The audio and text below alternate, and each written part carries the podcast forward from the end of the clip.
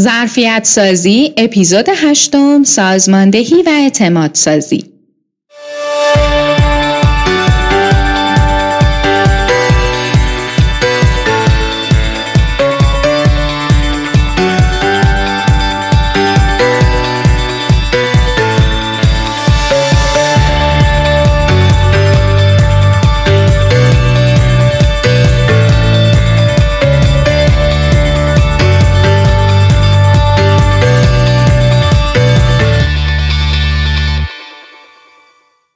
همراهان خوب من سلام. شما به اپیزود هشتم پادکست صوتی کتاب مسیرنمای پیشرفت مدیریت کووید 19 گوش می‌کنید.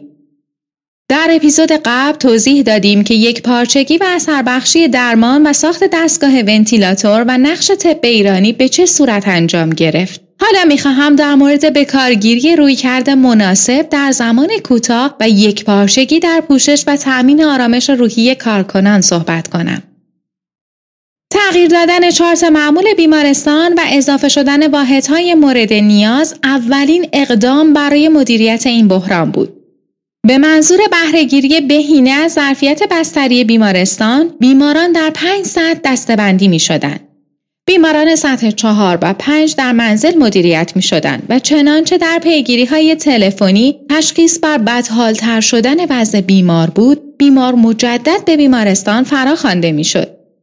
از سوی دیگر برای جلوگیری از برهم خوردن آرامش روانی کارکنان اجازه استفاده از پوشش کاورال صادر شد. استفاده از لباسهای فضایی جزو مطالبات کارکنان بود. اما از نظر استادان کنترل عفونت به علت گرما و تعرق زیاد آلودگی بیشتر و میزان اثرگذاری این لباسها در حفاظت کارکنان کارایی لازم را نداشت. بنابراین شیوه نامه پوشش دانشگاه استفاده از گان، ماسک جراحی، دستکش و عینک بود.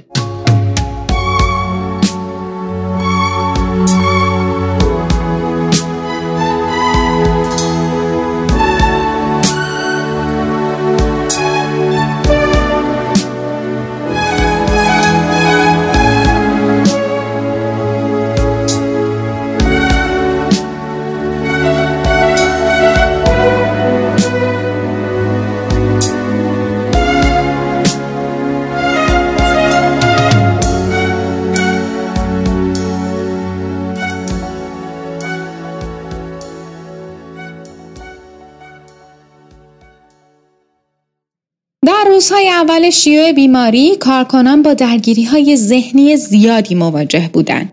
ولی اختیاری بودن خدمت در بخشهای درگیری با کرونا نقش مهمی در پذیرفتن این ماجرا و غلبه بر ترس آنان داشت. حضور مسئولان بیمارستان و استادان پیشکسوت در محل بیمارستان آن وحشت اولیه را تا حدودی کم کرد.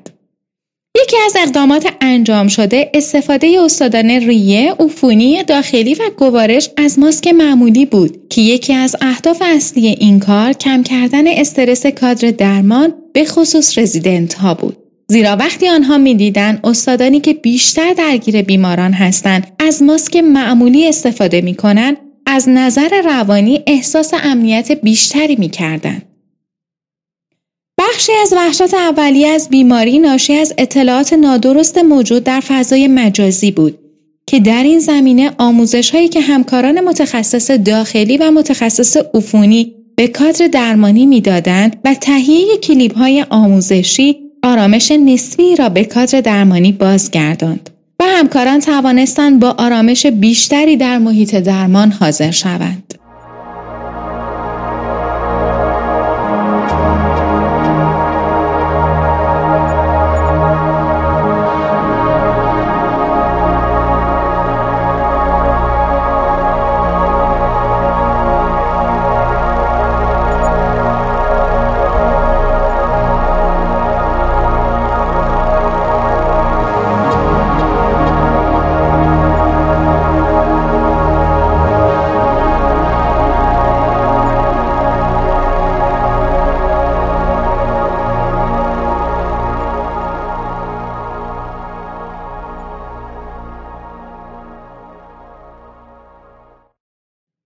بخشی که به کرونا اختصاص یافت ورودی و خروجی مجزا برایش تعریف شد و مسیرش با دیوارکشی مجزا شد.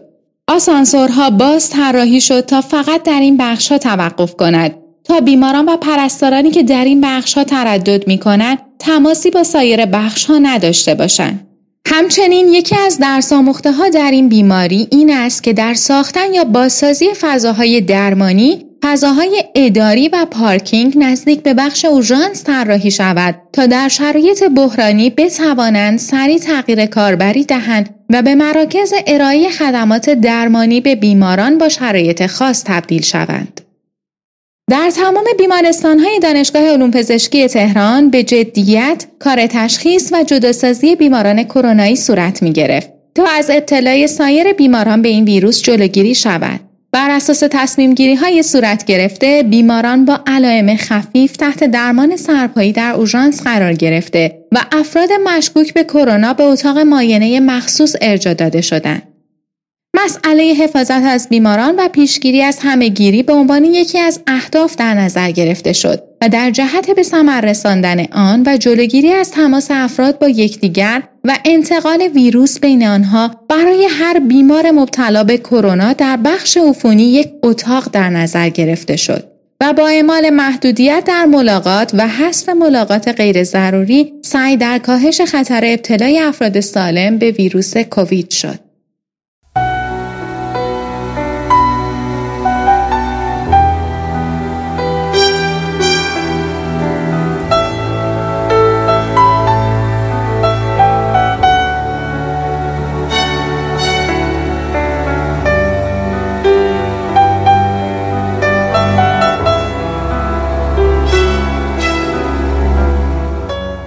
به پایان اپیزود هشتم کتاب مسیرنمای پیشرفت مدیریت کووید 19 رسیدیم و توضیح دادیم به کارگیری رویکرد مناسب در زمان کوتاه و یک پارچگی در پوشش و تأمین آرامش روحی کارکنان و تفکیک و تریاج به چه صورت بوده است.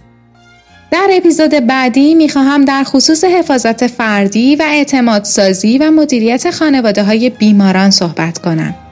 تا پادکست بعدی شما را به خداوند منان می سپارم.